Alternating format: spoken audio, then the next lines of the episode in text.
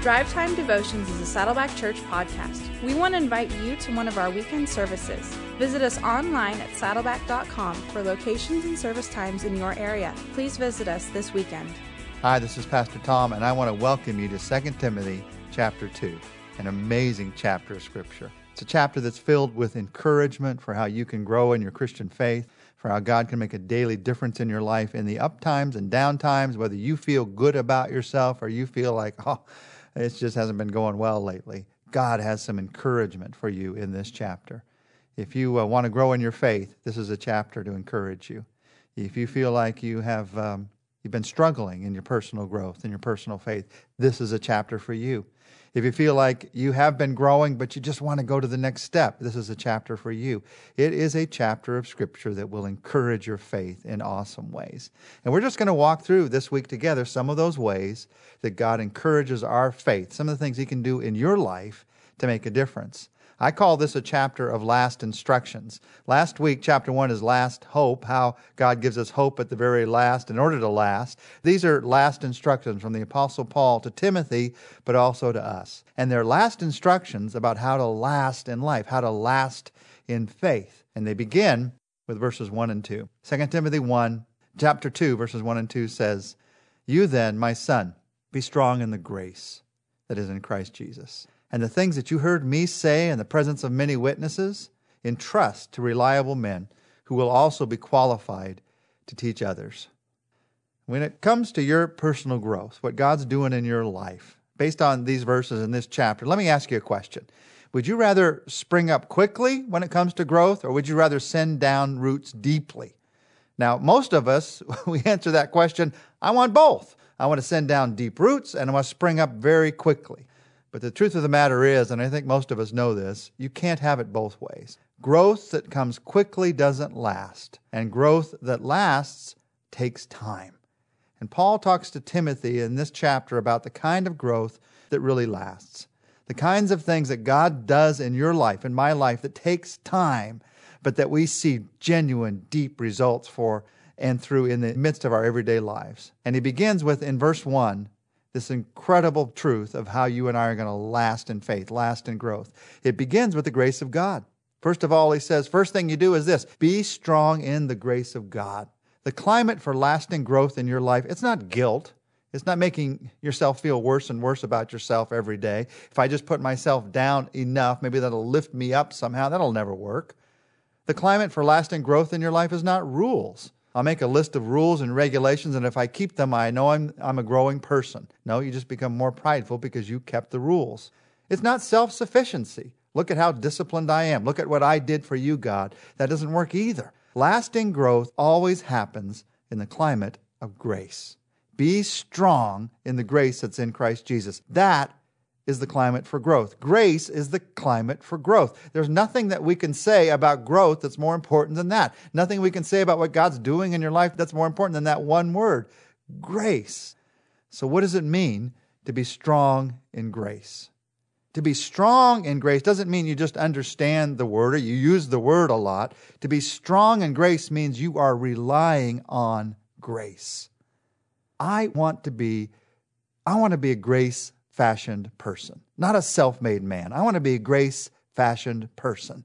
And I want to remind you that you will never chisel into your life by your works but God can mold into your life by His grace.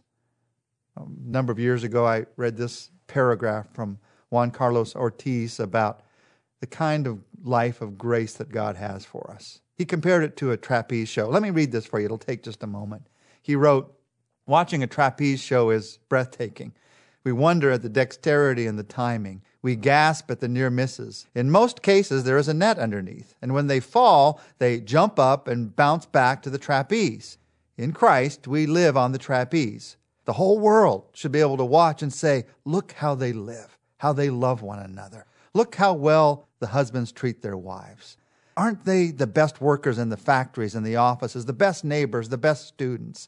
That is how you live on the trapeze.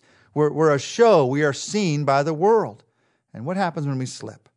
The net is surely there. The blood of our Lord Jesus Christ has provided forgiveness for all of your trespasses. Both the net and the ability to stay on the trapeze are works of God's grace. Both are. Of course, we cannot continually be sleeping on the net. In that case, I doubt that you're a trapezist, a trapeze artist. That's from Juan Carlos Ortiz. And I like what he had to say about the fact that life on the trapeze, life of faith, and life when I fall and God catches me by his grace, those are both the work of God's grace in my life. You rely on God's grace, God's grace for every day of your life. That is part of living out the kind of life that God has for you. And then there's a second thing you do in these first couple of verses you be strong in the grace of God. If you want to last in life, if you want to last in ministry, if you want to last in faith, the second thing you do in 2 Timothy chapter 2 is you entrust what you're learning to others.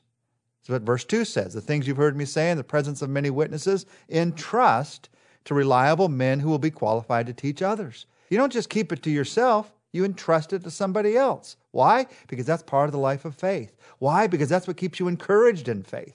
I remember reading a long time ago, Lloyd John Ogilvie wrote, If we don't express what's impressed, we get depressed. And it's true. The way that God has made you, you are made to express what God's doing in your life. And the word that Paul uses here is when God's done something in your life, you entrust it to someone else. Now, the word entrust means you make a deposit. We talked about this a little bit last week. You go to God's ATM machine where you're making a deposit and you have a choice make a withdrawal or a deposit. You want to make a deposit in other people. It's not just about what God gives to you. You make a deposit into somebody else's life by sharing what God has done in your life. It's not just about you and what God is teaching you, it's also that God wants to use you to teach others. Now, last week, we talked about the fact that God entrusts you with a deposit of His Spirit. That's where it starts. And then, secondly, I, you, entrust yourself back to God. And here is the third step of this entrusting. The third thing I do is I entrust what God is teaching me to others. God entrusts me with His Spirit. I entrust myself back to Him. I trust my life into His hands. And here I entrust what God is teaching me to others. And this isn't just for teachers, this is all of us. How do I do this? What, what can you do today to entrust what you're learning to other people? Well, let me tell you three things, three practical ways you could do this today. One way is you tell others what you're learning in your quiet time, in your devotion time with God.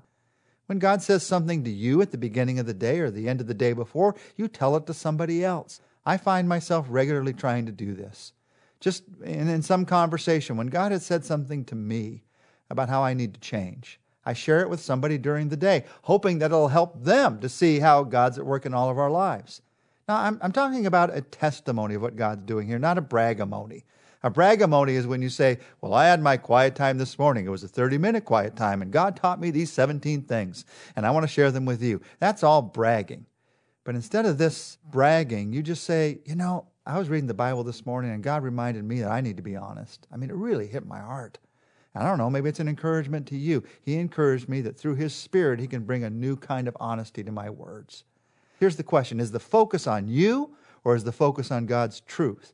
Is the focus on helping people to see God or trying to impress them with who you are? You tell others what you're learning from God in your daily quiet time. Just pass it along that day immediately as soon as you can. That's the first thing you can do to entrust. The second thing you can do is you can pray with others. And as you pray with other people, just talk about what God's done in your life that day. Talk together about what they're going through, what interests them. Talk together about who God is and how His greatness can be seen in our lives. Now, even if you can't sit down and literally pray with someone, there is a sense in which you can pray with someone even if they're not there by realizing what they're going through in their life that day and praying for them. In fact, even now, right where, right where you are, whether you're in your car or sitting at your computer or you're out on a walk, in your mind right now, even as I'm talking, just call somebody's name to mind in prayer. Pray with other people. Entrust what you're learning to others by praying for others, by being aware of what God's doing in their life. Because what you're learning about faith is transferred to their life as you pray for them, as you have faith for them that God will be at work in their life. And the third thing you can do, I can do, to entrust is you can express praise for God's blessings. One of the most encouraging things that I can do, that you can do, is to let other people know that you are grateful for what God is doing in your life, for His blessings, it is so easy. I, I, can do this. You probably can too. It is so easy to get stuck on what's not happening in your life. on the struggles and difficulties of life. And if just one person in my life that day can remind me that I have some blessings to be grateful for, if me hearing them express praise reminds me to express praise, that makes all the difference. So you entrust what you're learning to others. Now, Paul says here that who you entrust this to, it's important. Don't just entrust it to anybody, just somebody who's going to take it in and not do anything with it. He says entrust it to people who will then tell other people. Some people, you may have noticed this, they're like sponges. And after a while, they just suck you dry and they never pass it along. While other people, they are like channels. They let other people know the good news. As you talk about it, then they spread it, they pass it along. Now, you got to love everybody. But the people that you entrust, that you share with on a regular basis what God's doing in your life, Paul says, make sure that some of them are channels, that they're passing it along to other people. You want to live a life of faith day by day, making it through the life that, that lasts? One of the things I got to do is be strong in God's grace. One of the things I got to do is entrust what God's teaching me to other people because that amplifies it in my life.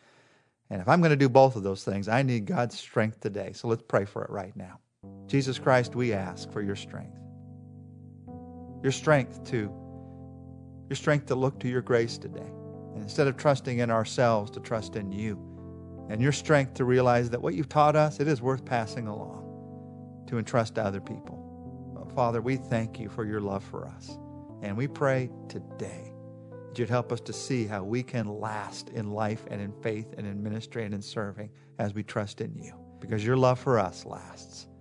The hope that you give us lasts. You'll never fail us or forsake us. And in that hope we pray. In Jesus' name, amen. Tomorrow we're going to talk together about God's strength for hard times.